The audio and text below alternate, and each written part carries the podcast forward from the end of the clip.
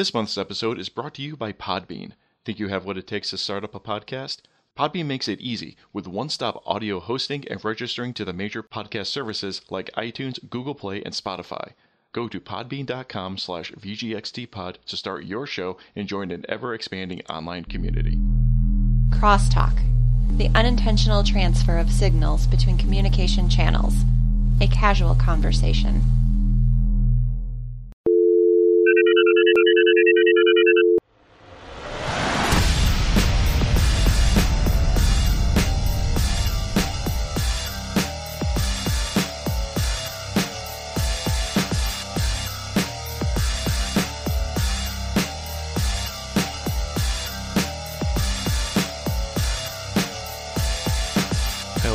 This is Video Game Crosstalk, episode 028, the monthly podcast of gamers talking tech, science, and whatever else comes to mind. I'm your host, Anthony Rossi, and with me this episode is actually a whole slew of different guests. You see, I had the opportunity to go to Northeast TrekCon this past weekend here in Albany, New York, and I was able to meet up with so many people. Admittedly, I'm not the biggest Trekkie out there, but there was plenty of geekery to go around and then some. So I was able to make a few connections and I was able to grab a few interviews on the spot. And this is a collection of some of the people I was able to meet. Now, not all of the people I came in contact with, I was able to kind of track down and you know pin down for a quick interview, but but I was able to grab a few, and this is what we've got. All of their social media contacts and info will be in the show notes, including a few other awesome people that I just didn't get the opportunity to actually sit down for an interview with. So, let's get it started.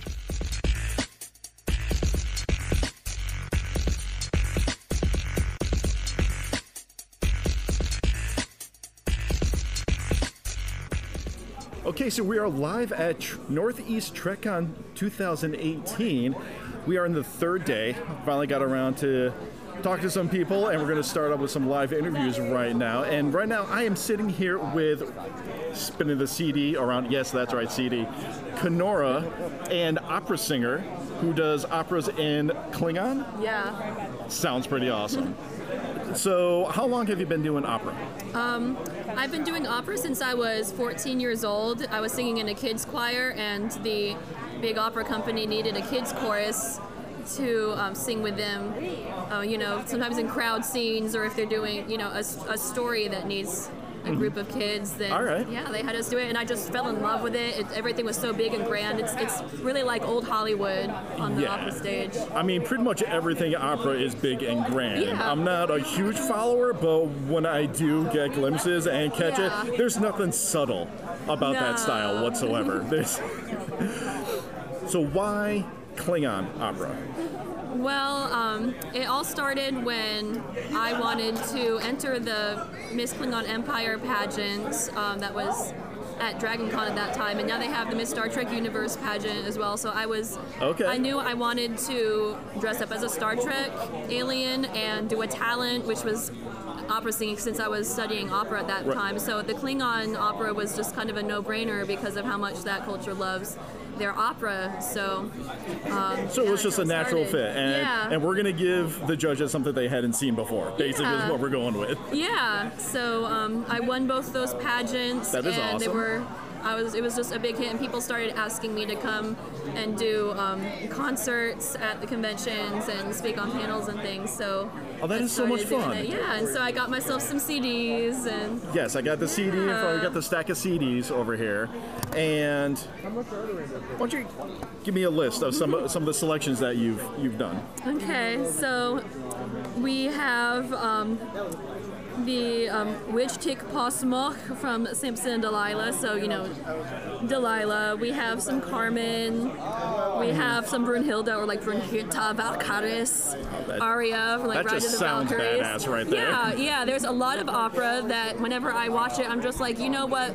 Brunhilde just really needs to be a Klingon, or like I just want to see Klingon Carmen. Just these characters, because the ladies are just so dramatic and they're you know stabbing people or getting stabbed, and it's just Klingons. It are just translates well. Thing. Yeah, yeah. So I'll be giving these these concerts. I just gave a concert. Um, uh, let's see, like an hour ago, and it was just all arias where people were getting seduced and killed, and you know, Good, good family fun. yeah, good family fun.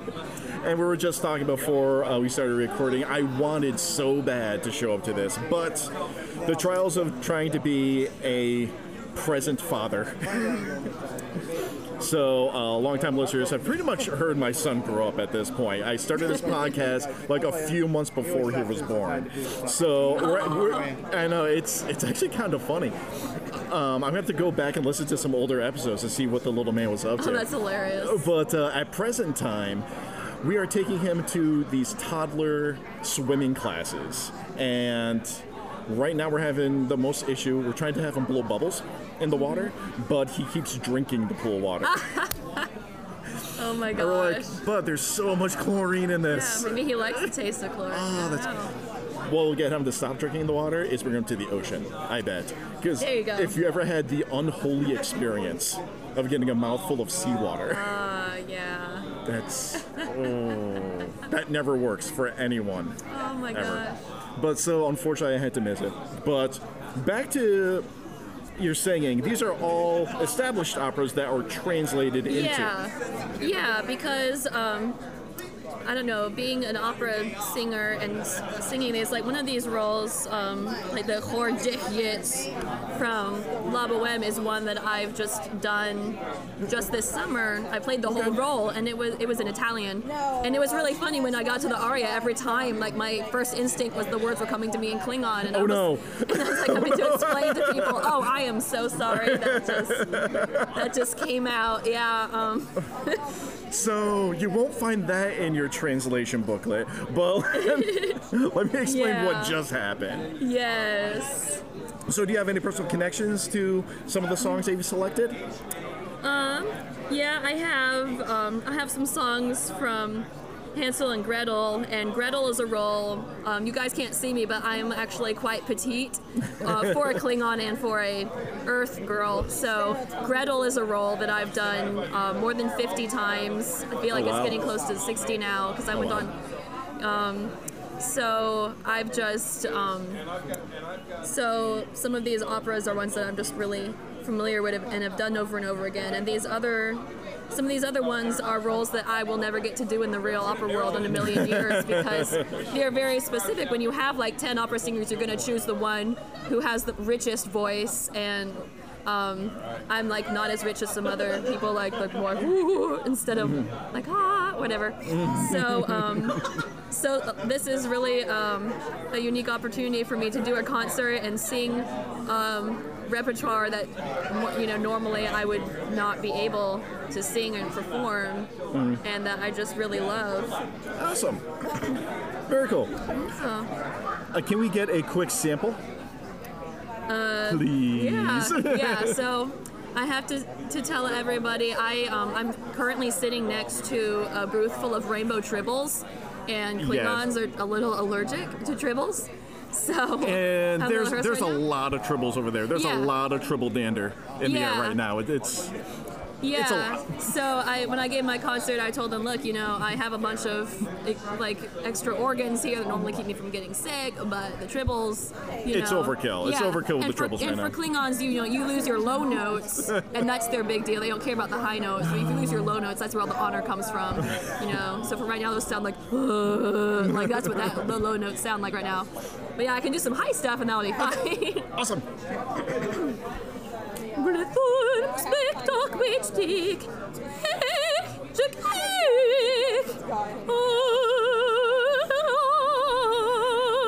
Something like that, yeah. Fantastic. Yeah. Fantastic like right on there. way out. All right, Yeah. so once again, this is Kenora. I will definitely be posting all the multimedia contacts that we can muster up for you uh, when I get to posting this. And one final question coffee or tea?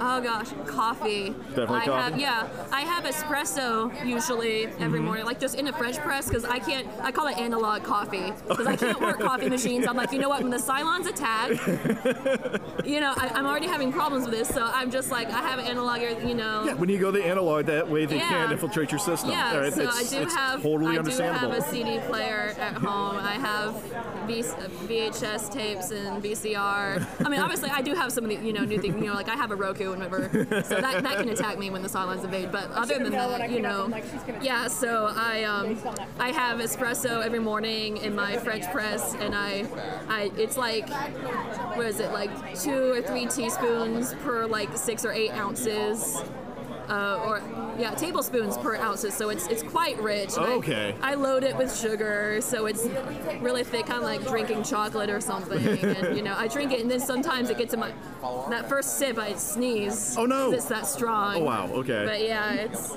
it's great. Yeah, for opera singer, you don't want to drink a bunch and then go to the bathroom. Like you're gonna have to, Oh, you know, you'll be in there all day. So if you're gonna perform and you need energy, just get the amount of actual liquid you're consuming to a minimum. so and concentrate it yeah. down. All right, gotcha. Yeah, it's concentrated. Yeah. All right, thank you so much. No, thank you.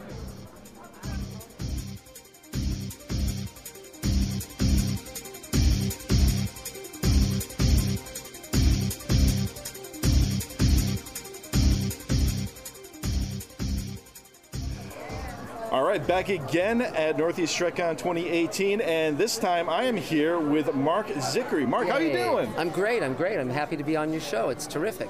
It is an absolute honor to have you agree to this. Uh, you just gave me the spiel of why you're here and what you're pr- promoting. Yes. Uh, give my listeners. Sure. Um, Breakdown. well, I've been a TV writer, producer for decades. I wrote for such shows as Star Trek: The Next Generation, Deep Space Nine, Babylon 5, Sliders, Friday the 13th, the series, Smurfs, He-Man, Super Friends, Real Ghostbusters, on and on. All sorts hundreds of of, hours, stuff. hundreds of hours of TV. And recently, I had an idea for a new science fiction show called Space Command. Okay. And I reached out to my audience, and they gave me over a million dollars to shoot the two-hour pilot. And it stars many of my friends, such as Doug Jones from Star Trek Discovery, and Bill Mumy from Babylon 5 and Lost in Space, and Mira Furlan from Babylon 5 and Lost, and Mike Harney from Orange is the New uh, Black, and Robert Picardo from Star Trek Voyager and the Orville. And it's just a great. great so I shot the two-hour pilot. So I basically uh, premiered the, the first half hour here at the Star Trek convention. That sounds absolutely amazing Yay. and awesome. Thank you. oh, so we got a few things here at the table. We got Yes. the buttons, we got the business card, we got some patches. Yes. What's going on with these patches? We got patches. We got we got uh, t-shirts. We got jackets. We got ev- uh, everything. Comic books. We're, we're basically building our empire. Mm-hmm. Okay. And uh, you know, it's uh, I have my own studio in Los Angeles, and we're also based in London. And uh, we do TV shows, movies, and books. And uh, I'm just doing whatever I want. My fan base allows me to basically greenlight myself. So I've actually, I've actually sold a book that's coming out next year called Greenlighting Yourself. There you go. Yeah. All right. Because nowadays, you know, science fiction never predicted that we'd all have video cameras in our pockets. And so with the internet Okay. and with the technologies available to us, there's no excuse not to follow your dream. Mm-hmm. that is something that I'm trying to get across to a lot of people. Yes. Where the technology is already prepackaged. Yes, it's true. Um, yeah. Everyone can do all sorts of things. How you guys doing? Yeah, we already picked them up. Yay, great. The fans, the fans are here. The, the fans are here. yay. All right, don't worry. Okay. Okay, we're back. We have to take care of the fans. Yes, As much do. as I like to think I'm important, I'm not. So You're meaning- important. Oh, No, the, the world oh, you, around you. you you lie so well. You lie to me. So we're just saying how uh, greenlighting yourself. Yes, yes. And because the, the thing I realized, I run a roundtable in LA of writers, directors, actors, producers, editors, composers, anyone in the game, authors, Mm-hmm. and it's uh, I've been running it every Thursday at a restaurant in the Valley, uh, and it's several thousand people, and it's to, and we have offshoots all over the country, and it's to create a compassionate Hollywood, and so I mentor thousands of, of people, and I started hearing about crowdfunding, and I'd never raised money before, but when I came up with the idea for Space Command. I didn't want the networks to cut me off at script or cut me off at pilot, and I didn't want their notes to wreck it because I wanted to, I wanted to do something positive that said we can create a better future. And so I reached out to my audience, and they gave me over a million dollars. That is I mean, fantastic. last month alone, they sent they sent me one hundred and seventy thousand dollars just for post production. Okay. So that's pretty good. yeah. Yeah. Okay, so you said two-hour pilot. Yes. We have that already Shot. It's already Yes. shot. We're in post production. We've also shot 40 minutes of the second two hour story. I've written the first eight hours of the series, Okay. and it's a 12 hour season. And Okay. So and the show and I want the show to run for at least five years. And so so because I've been I've written so much television, this is second nature to me. Okay. And I grew up with Star Trek. Star Trek and Twilight Zone and Outer Limits, the original versions of those three shows, are why I became a TV writer. They they Fantastic. They, they warped me and made me who I am. But so um, so that's what what this all is about. And so it was just kind of you know trusting the audience would be the same as I am. Okay, and uh, correct me if I'm wrong. The first half hour. First half hour is on my YouTube channel, Mr. Sci-Fi. Okay, and So- I will definitely be posting Yes. all these links when I get the episode And I post posted. about every week about science fiction. So I talk about shows I wrote for, like Next Gen and DS9 and Babylon 5. But I also post about things that Ray Bradbury told me Hmm. and all sorts of stuff. Just really an insider's view of, of the science fiction world. Sounds awesome. Marc, thank you so much. I'm glad to do One it. One last question. Yes. Coffee or tea? Tea. Tea? Earl, Earl Grey. Or- okay, that- Yes, that's what you're going for. yes, All right, thank, absolutely. thank you so much. Thanks so much. Great. Talk again.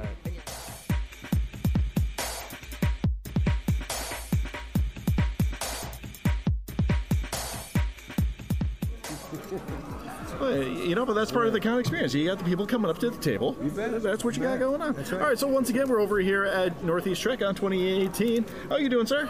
Real All right, good. you told me not to call you. Well, yeah, don't call me sir. That was my father. exactly. Yeah, just call me Rick. All right, so I'm here with Rick. Rick, what are you doing here? What am I doing here? Well, uh, enjoying the the company of uh, a lot of the folks that uh, I, you know. I, I I didn't actually get to work with a lot of them on Deep Space 9 but uh, you know we were all part of the same big team trying to make DS9 happen. Right. So I was up in the art department. Okay. uh, also working on the next generation and then later Voyager. Okay, so I was running around like I had this chicken most of the time. hey, it happens. Didn't get to didn't get to meet up with a lot of the DS9 cast members, um, you know, until until like recently, like like e- even yesterday. Oh, wow. Okay. Um, but uh, so, by the way, I'm here with Rick Sternbach. Yeah, do, do the full formal introduction. And Rick has worked on all sorts of stuff involving Star Trek. So, uh, what exactly did you do? uh, my my exact title that Yes. was on my Paramount business card was Your uh, official title on the business se- card. Senior illustrator slash technical consultant. Wow. Okay. Okay. So, well, it, it got to, you know, as we were starting to develop a lot of the uh, uh, sketch concepts uh, Yes. for things, uh, ships, uh, props, uh, whatnot. Um, some of us in the in the art department who were also uh, uh, somewhat knowledgeable about Star Trek in general yes. and real science and you know some engineering and math and all of that um, you know we could offer the producers and the writers um, you, you know some some notes on how certain things could work mm-hmm. you know uh, how how would the phaser actually work That's good you know, questions. that kind of thing yeah yeah you know how does warp drive work That's the original series Yeah. kind of hinted at things. Yes, you have matter, you have antimatter. Then what? okay, which they never really fully fleshed out Mm-hmm. on the show. okay. Sorry to interrupt. I was going to give you some money for this excellent print. Oh, certainly. Okay. Great. Thank you so much. All right. Very good. Thank Appreciate you. it. Thank you. Thank you. Enjoy. Enjoy. Keep it. Keep it nice and flat. We will. Don't worry. Thank you. Right. Very good. Is it? Uh, and as I was saying previously, I enjoy leaving that kind of audio in because this is what it's like at a con. Right. People get to Right. come up to the people who are directly involved in their favorite fandoms, And, and, and you don't see that in every kind of, of uh, media.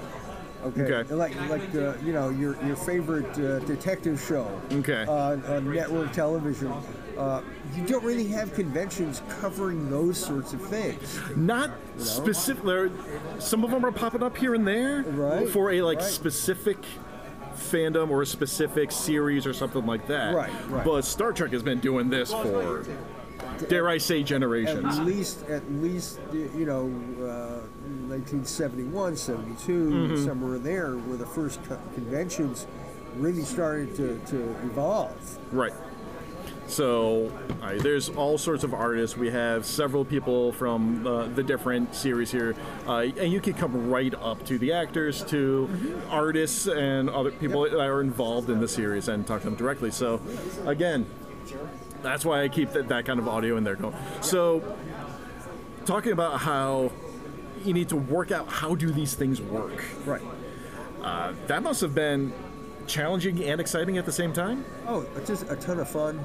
It sounds like a ton it. of fun. I, I mean, my, my, my background, uh, uh, you know, involves a lot of uh, real space. Okay. Uh, astronomical art, um, uh, space-based science fiction illustration, that sort of thing. So, I mean, you know, my my whole professional career, starting in the early '70s, was uh, was really about space, going into space. Uh, I've seen three Apollo missions head for the moon Oh wow! Okay. from Florida. Okay, that's how much of a, a, a crazy space geek I was. um, you know, so I, I've, I've tried to to make connections with scientists, uh, uh, engineers, um, and and to to you know to show visually, um, you know what things might look like out there um, and uh, you know, and at the same time, you know, do some science fiction illustration uh, for some, some of the some of the, the, the classic authors. Uh, uh, I've done book covers for people like Isaac Asimov and Poul Anderson and Okay. um, Joe Haldeman and Larry Niven and, and folks like that. So, I mean, that was just an, an amazing, um, um, you know, other half of, of, you know, what I've been doing uh, with uh, with the the the engineering within Star Trek, within that that Trek context Gotcha. it's it, you know it's some real science and engineering and it's some hand waving Eh, we'll make it work for the TV. Yes, we'll make it work. well Right. exactly okay we can't fly faster than light Yet.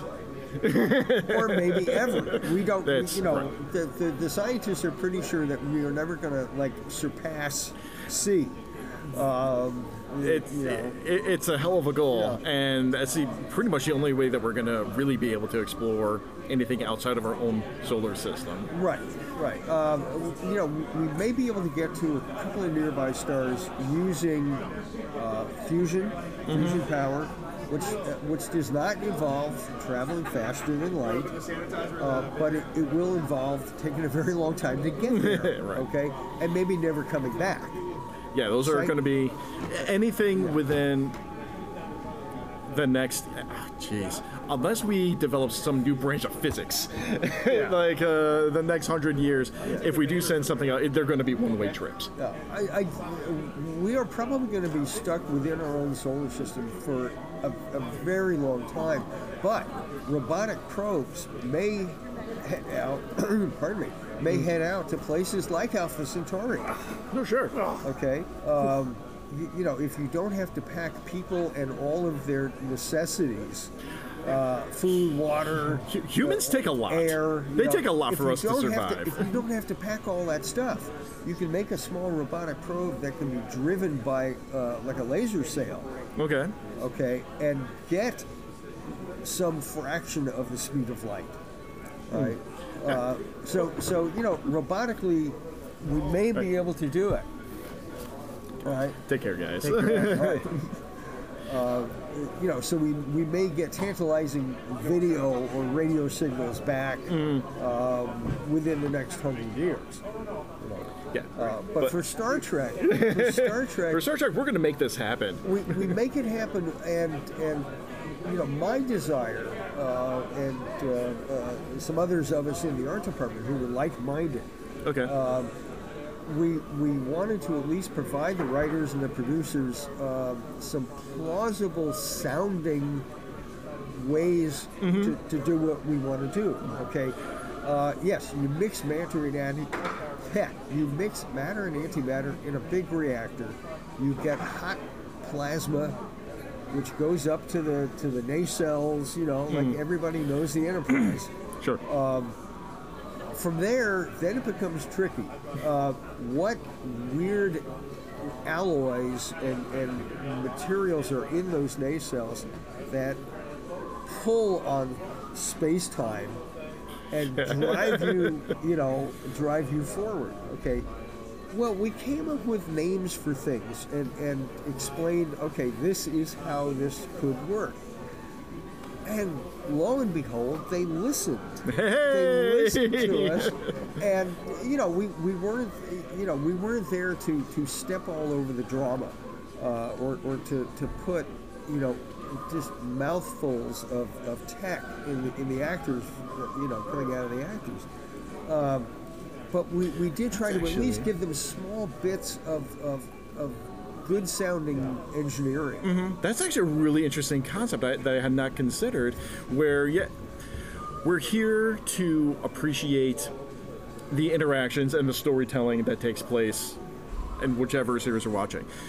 But that storytelling is taking place on a ship, a universe, a world that is very technologically advanced. How do we explain that without having to stop every five seconds and with a little, all right, here's what this thing is, here how it works, and then Yeah. move on? Yeah.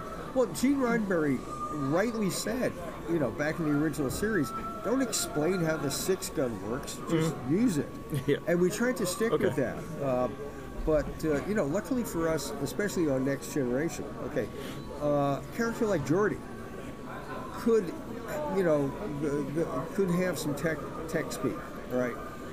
A character like Riker could repeat a, a certain, you know, a certain explanation from Geordi uh, that the audience would understand better. Okay.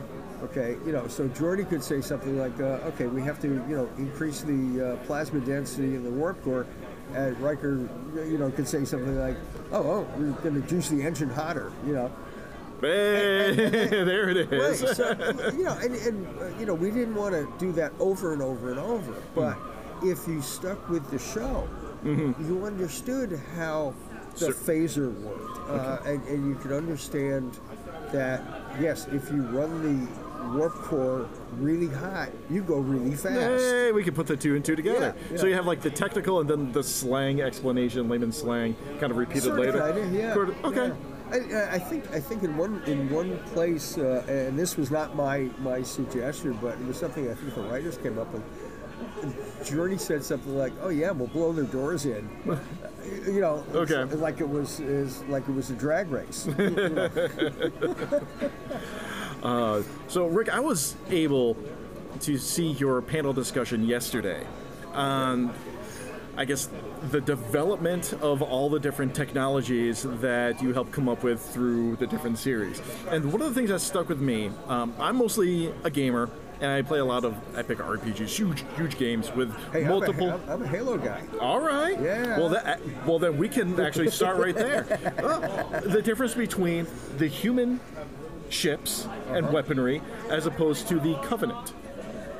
Yeah, yeah, yeah, yeah. Like you look at a different when a ship comes through the atmosphere. Yep. It's got that certain color template.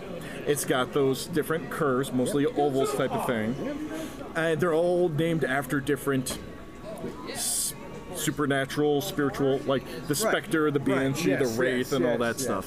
And Yeah, the Phantom. Yes. Yes. Yeah. and like, and that's just like one example. Right. how much how much fun was it actually to come up with a full array of different starships and weaponry and items that it's all the kind of the same thing like a little scout ship or uh, Yeah, disruptor yeah, yeah. pistol but we're going to i don't want to say reskin it but format it to fit this race as opposed to this race as opposed to Well, you, know, on, on, on Trek, you know, un, unlike, uh, let's say, a, you know, a, a franchise like Halo, where Okay. you had a number of uh, a number of designs right there at the start. Okay, uh, with uh, a show like Next Generation, it was episode by episode. Okay, so something would pop up in the script. Oh, we we don't have this ship. Okay, I'm going to start making doodles. Okay. Uh, so it, you know each uh, uh, each script, uh, like you know, twenty something scripts over seven seasons, and then DS9 and Voyager, at least for me. Um, every time something new came up, um, we would get some hints from the writers. Okay. Okay, this is a, a militaristic race. Uh, that you know their ships are, are massive and heavily armored, and and if we got that kind of little descriptive, uh, those descriptive hints, that would help in the ship design. Okay. Um, If they didn't describe uh, the ships or the or the the aliens who built them, um, you know, we would kind of like just go off and play with ideas, play with shapes, uh, draw from nature, um, you know, draw from maybe other sort of alien things that that we'd seen, Okay. and adapt those. Um, and uh, uh, the goal, the, the really the, the, the key thing for me was to keep all of these uh, different cultures uh, visually distinct right. Okay. visually unique. Okay, uh, Romulan is not, is not the same as, as Klingon. Is not the same as Cardassian. Absolutely. It's not the same as uh, you know Talarian or whatever. Um, so it, it, it wasn't it wasn't uh, impossible to keep these guys apart. Uh, but every so often, uh, you know, I, I would find myself drawing something. Oh, wait a second! I did that three months ago. Oh no. You know, Okay. you know, so you so you have to play around with the color palette and play around with the uh, with the the, the, the, the mass forms, uh, you know, that, that go into one of these things.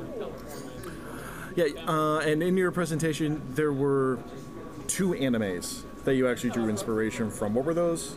Well, one was an anime called Lensman, Okay. uh, which was it was act- the the visual style in Lensman. Uh, they were very much keying off of Star Wars. oh, okay. Okay, uh, the Lensman that I remember from uh, E. E. Doc Smith's novels, okay, um, to me was more of a, uh uh 30s and 40s kind of retro style. Okay. Okay, and the uh, the Lensman was really, you know, one of the very first space operas Okay. written back in the 40s and 50s and what. Um, but the, the anime, pretty- the anime really kind of keyed off of Star Wars, uh, where you, you know, uh, Kim Kinnison, who's this, you know, who's the hero of the Lensman series, uh, you know, was was portrayed as sort of a Luke Skywalker farm boy kind of, Okay. kind of character.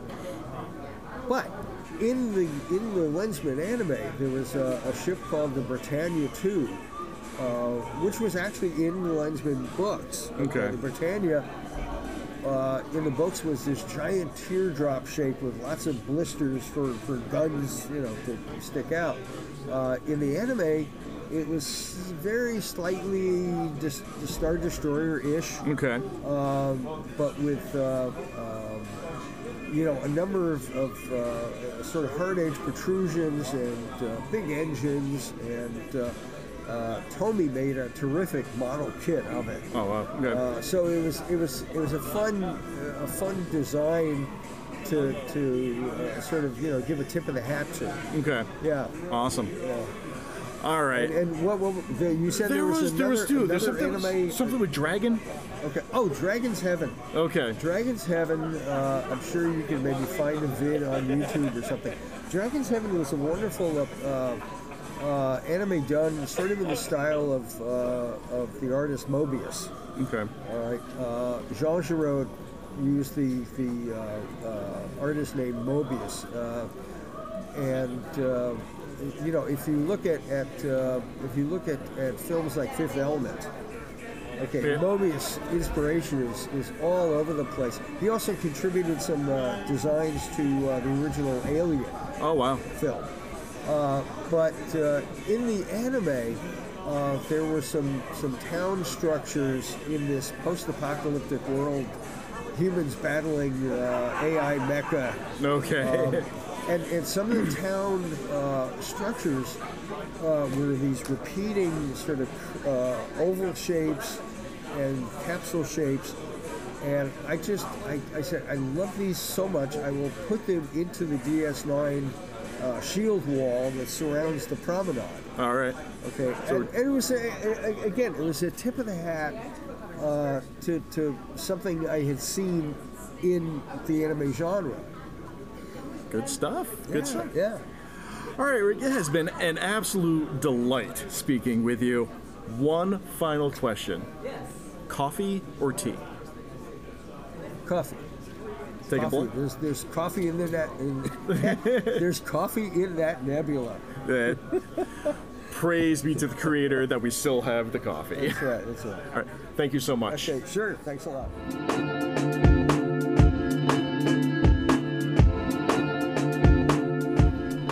All right, once again, we are here at Northeast TrekCon 2018, and this time I am have the honor of sitting with Chase Masterson. Chase, how are you doing? Great, thanks. How are you doing? I am doing okay. Good. This was the second day that I was uh, able to make it to the con. Unfortunately, day jobs kind of kind of get in the way. Uh, it's it's kind of tough to tell your boss, hey, uh, I know there's this uh, project that we need to get out, but I need to go to a Star Trek convention. Is that cool? You, It happens. you know, it usually doesn't work too well. Uh, but we're here. I'm here now. Uh, we're kind of later in the day on Sunday, so things are kind of dying down a little bit. Yeah, it's quiet. Um, earlier, it was got It was good. A good con. yeah, it's been good stuff so Yeah. far. Yeah. A lot of interaction at your table. Um, it has been busy enough. Yeah, we've between podcasts and I've had a couple interviews and Mm-hmm. uh, you know lots of fans with autographs and then panels and photo ops. It's been a busy, busy weekend.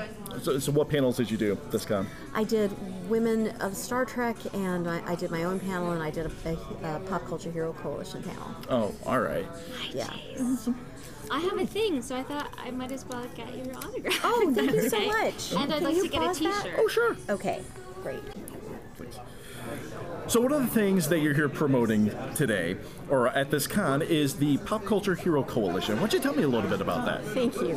Pop Culture Hero Coalition is the first ever 501c3 organization making a stand for real life heroism over Okay. bullying, racism, misogyny, LGBTQI plus bullying, cyberbullying, and other forms of hate and injustice using pop culture stories from TV and film. That's a fantastic idea. Uh, I you. love it. Thank you so much. Well, we love these stories for a reason. They're transcendent. They are, um, excuse me, they're very powerful because we know deep down that we are called to be these heroes. Okay. This is part of, I believe, part of why we're on the planet is to, to stand up for each other and to make the world a better place through inclusion and kindness. And really, though, the world is better when everyone has proper representation and people aren't held down. Exactly. It's like there's no downside to this. Exactly. I mean, it, There's only a downside for people who want things they shouldn't want, which is more than their share. right? Okay. They, you know, when people try to oppress each other, they, for instance, financially, they're looking Mm-hmm. for money and and it's odd. Yeah, go ahead. benefits that that that rightfully belong to other people, Mm. and the world is full of that type of thing. There are people looking for a laugh that really shouldn't be Yeah, there. Like I will admit, I've looking, for, yeah. I've I've laughed at certain inappropriate things in my younger years, but as I get older, I'm just like, why? Why? Why is this? Why are we laughing at Right. misfortune? Right. Like, why, there's there's plenty of genuinely funny material out there, very clever, Exactly. funny material out there. Just why? Why?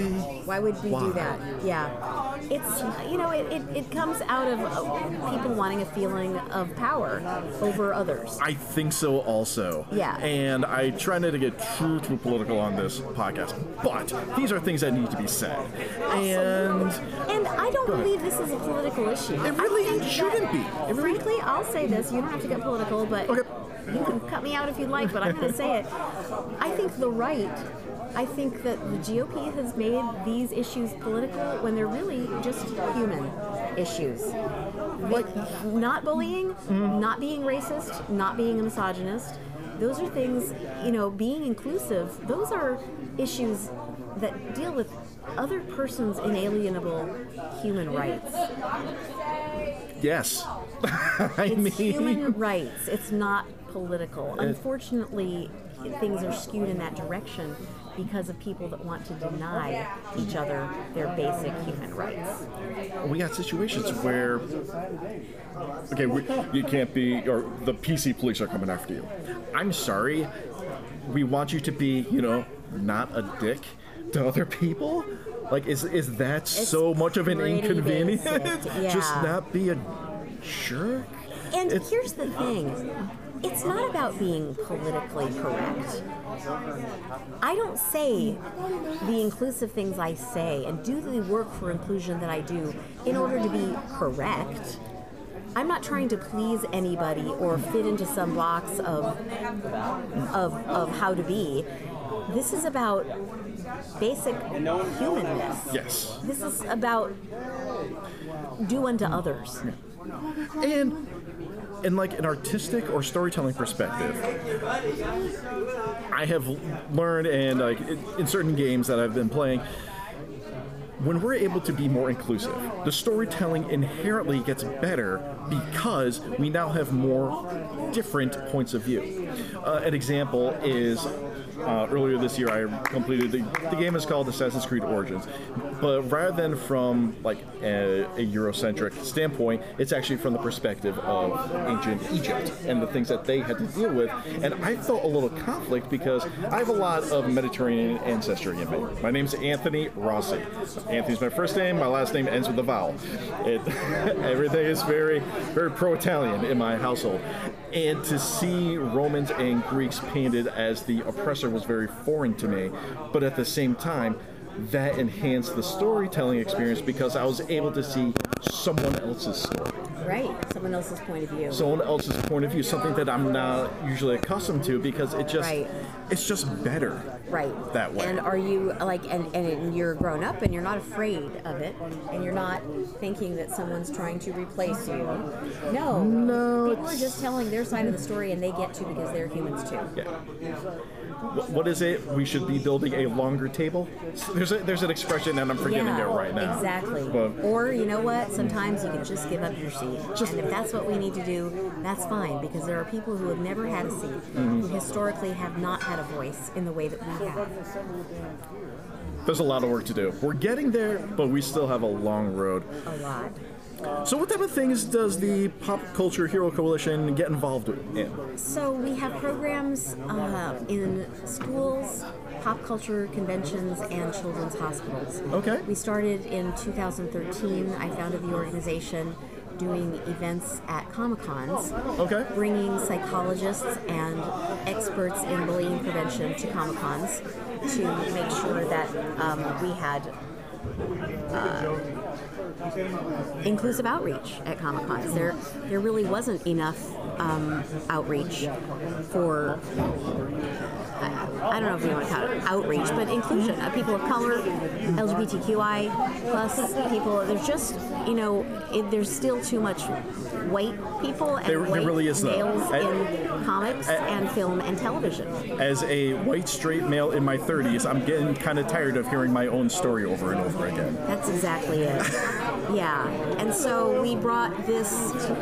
Uh, we brought this coalition. I, I founded this in order to bring inclusion and to tell people's stories and to let people know that if they've been victims of bullying and racism and misogyny, that it wasn't their fault. That it's No, a matter not. of Absolutely not their fault.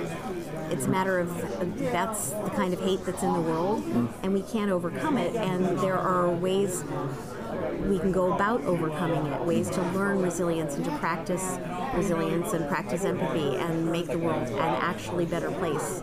Strategies. So we work in that arena teaching strategies and having people tell their stories. Then we also developed a program in schools that we're piloting in um, 2019, Okay. and it will be a program that's duplicatable. We've already worked in schools. Our team has worked in a lot of schools, but this is a program that's a cohesive program that's ours that we can distribute widely. Fantastic. And we also have a program in children's hospitals, bringing inclusion and resilience to children who are hospitalized. That's. I mean, this is all good stuff. this is all good stuff. Um, really quickly, what type of superheroes and fiction do we bring in to this? You say you we encourage the inclusion through Right. various heroes. Well, so which types? there's such great stories that happen uh, that are happening uh, you know with people who were previously marginalized black panther is an incredibly powerful piece partly because it's a great story and partly because that great story is empowerment for a community that has suffered way too much and like here's one when uh, when T'Challa's sister says, "Oh no, I'm sorry. What am I saying?" Hi, John. I'm getting distracted. When T'Challa's girlfriend says to him, "It just depends on what kind of king you want to be," mm. and he's in the process of making decisions. That's something that we can use to help young people know that they can be a very powerful influence for good, or they can be a powerful influence, influence for pain on this planet. And the uh, choice is yours. The choice is yours, yeah.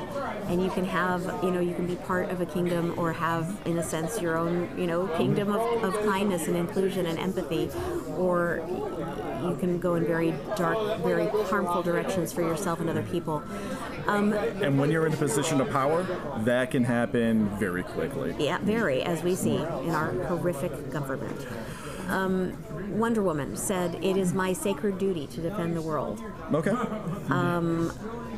There are all sorts of wonderful quotes that, that we can find in pop culture. You know, um, Obi Wan said, If you strike me down, I will become more powerful than you can possibly imagine. And that is a, a lot of our stories. You know, I've, I've had my share of, of, of difficulty and pain, and I have a privileged life, and there have been other things that have been incredibly difficult and painful. Um, and I find that's true for me, that in the darkest of times, I've found a, a strength, hard one, but I've found a strength that can help me to become powerful for myself and for other people. And that's the kind of thing that we're showing people that they can do, even in their darkest times. Excellent. Thank you. All right, we're gonna wrap this up with a, a nice little silly question that I ask every one of my guests.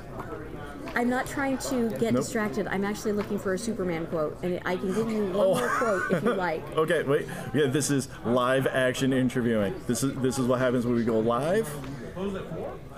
Want to? Want to, want to have this quote? I love this quote. Do it. Do it up. Superman. And I think it's it's Action Comics. I don't know exactly when. I, I should look it up. Never mind. Okay, go go go. Superman said, On my soul, I swear, until my dream of a world where dignity, honor, and justice becomes the reality we all share, I'll never stop fighting. Those are Superman's words. There's incredible power in these characters mm. which we love. And it's great to see them being used as tools for change. Yeah. Okay. Final question: coffee or tea? Oh, coffee and lots of it. All right. Drink it black. Put a little creamer. No, Black, baby. Just just Occasionally almond milk. Um, I try to be vegan, um, working at it and doing a pretty good job lately. Um, but yeah, it just just just give it to me. Just give me the coffee. coffee, coffee. All right, thanks for the Thank interview. you so much. All right, you're welcome. you. It's been fun. All right. And I am now here with Cynthia Santos. Thanks, Cynthia. Wow, I can talk, but you know what? I'm going to leave that mess up. And any, anyway, so I am here with Cynthia Santos. Cynthia, how's the con been treating you? It's been great. Um, everyone's so friendly here. I have so many great conversations. Um, and, you know, people have been really supportive of my artwork, so I can't complain. Awesome. So, what kind of artwork do we have here? So I do illustrations and I do really graphic stuff. So bright colors, bold lines. Um, I'm not super painterly, but um, I love bringing a little bit of life by having really bright, fun colors. So I Mhm. try to make that work in my Yeah. in my pieces. And there are a lot of bright, bold colors in all of this. There, there is a lot. Uh, do you have uh, Instagram? I Twitter? do. Okay. I do. It's Okay. um, it's a bit of a weird name, but It's it's all right. Lackia. Lackia. So that's L A C K I A. Yes. On both Twitter and Instagram to check some of these things out. So, just before we started recording, you were telling me a little funny quirk about the art. How if you hit pause at the very perfect spot, you get the weird facial contortions. Oh yes, and Star Trek actors, especially the DS9 guys, are so great for that. Are they? Yeah, O'Brien particularly, I will say. Okay. As soon as he, anytime he makes a disgruntled face or he's frustrated, which is pretty common with O'Brien, oh my God, just freeze it, and you're gonna have the most, the, the funniest expression ever. Julian has a couple weird expressions, you know, Bashir, you know, but they, they all do. Um, they're super graceful actors, really wonderful. But if you catch them in the right moment, anybody can look a little funny, and I love capturing that. Nice. So I see uh, two of them closest to you are kind of larger. Well, these, what size Yeah, are these? So these are uh, these are a bit of a weird size. Okay. They're um, I believe ten by six. Okay. Yeah. So we got a couple 10 by 6s here, or it looks like kind of like collages of different facial expressions. And the one that I'm looking at, and because this is great for audio only, has a nice collection of just, we got Sisko who's kind of looking over his shoulder uh, with this weird sneer going. You got a couple of Sisko, okay. He's just unbelievable. He's uh, that's a he's looking at Dax and he can't believe what he's seeing. In Okay. Scene, so that's what's happening. Just, He's just like, what is what? yeah, and Quark has something going on. Yeah. He's, la- he, was, he was laughing in that section, but Mm. you know, with Ferengi, it's kind of they have so many wrinkles and stuff. It's a lot of fun. and it's the, the random hit pause right at the right time, Yes. and you just get hilar- hilarity ensues. Exactly. Exactly. Uh, so how long have you been drawing? Oh, drawing in general? Oh, over a decade. Um, Okay. I did. I went to art school. I'm a professional. Um, I do professional illustration, Okay. freelance. Um, but yeah, these guys specifically, Star Trek. I've been doing this over the last year or so. Okay. Yeah. Yeah, but I do a lot of stuff, and it's. But Star Trek really, uh, it makes me passionate. It's so much really? fun. Okay. Yeah. Anything in particular about Star Trek? Um, the fact that uh, you have these characters who are facing these moral quandaries and meeting all these aliens and doing all this stuff, but they're still very much people. Um, They're Mhm. written as as human, as, you know, well, not just humans. Well, not just humans, yeah. but we, we, we, we got you, we got you, we got you. sentient beings living in the world. Yes. I really admire that. nice. Right, and you also have a, uh, a smaller book over here, and titled "The Point Is You Never Know." Yeah. So that's a compilation of all these drawings and more, um, and it's just a bunch of season one inspired draw- illustrations. Um, so yeah, there's more than what you're seeing on the table, and a lot of these are, are also just doodle pages, like quick sketches Doo- that I did. Doodles are fun. Yeah, yeah. I, they're- I can definitely tell you. I definitely agree. I definitely agree because I did so many of them. So, okay. Um, but yeah, just again capturing funny expressions, good moments, um, things that I want to remember. Oh, and I see that a few of them you actually have uh, cited which episode Yeah. this is from. Oh, yeah, all of them. So Okay. with each one, there's a title card. For example, this one is Emissary. Okay. Then there's. Hold up a second. These are all from Emissary, actually. Then there's Past Prologue. Then there's. You know, and they go in order. A Okay. Man Alone. Each one has its own episode title. Babel, uh, Captive Pursuit. And yeah, I did almost every episode. Um, I missed a couple, but I just, It, you it know, happens. just organizing them because it's a lot of fun, you know? Do you plan on doing more uh, more seasons? Yes, yes, I'm working on season two right now. Actually. Oh, there you go, there you Yeah, go. and ideally all of them. I love Deep Space Nine, and who knows, maybe then I'll move on to TNG and Voyager. Hey, So- you know what? If if it's working for you and, and you're enjoying it, Yes, that's the best part. This is all fun. This is all just a passion project. Mhm. I started because I, I wanted some practice drawing real people Mhm. uh, with reference, and it turned into this nice little thing that I have here. So, yeah. awesome. Okay, Cynthia, thank you so much. One last question: coffee or tea? Coffee. Coffee. Coffee. I mean, it gives me energy. Tea doesn't do that. Do you drink it black? Do you Black with a lot of sugar. like with a lot of sugar? Okay. Uh-huh. All right. Thank you so much. All right, no problem. And that is it for the live interviews. Those people were so awesome. Thank you one more time to all of you. Beautiful, beautiful people. And before I go, I just want to give a quick shout out to everyone else I was able to meet up with, including the Trek Geeks podcast, Allison Kinnian, Jerry Silber, and Stephanie Frias, Gays in Space, The Gaytheist Manifesto, Lady Bridget, and Midnight Rogue Cosplay, and of course, Clarion Games Studio. And that is all the time we have for this episode. Time for some end of show plugs. You can find me pretty much everywhere on the internet at Hypersyntax, H Y P 3 R S I N T 4 X, or you can go directly to the website at videogamecrosstalk.com to find out all the details of everything else. And in the words of Gene Roddenberry, Star Trek was an attempt to say humanity will reach maturity and wisdom on the day it begins not just to tolerate, but to take a special delight in differences in ideas and differences in life forms.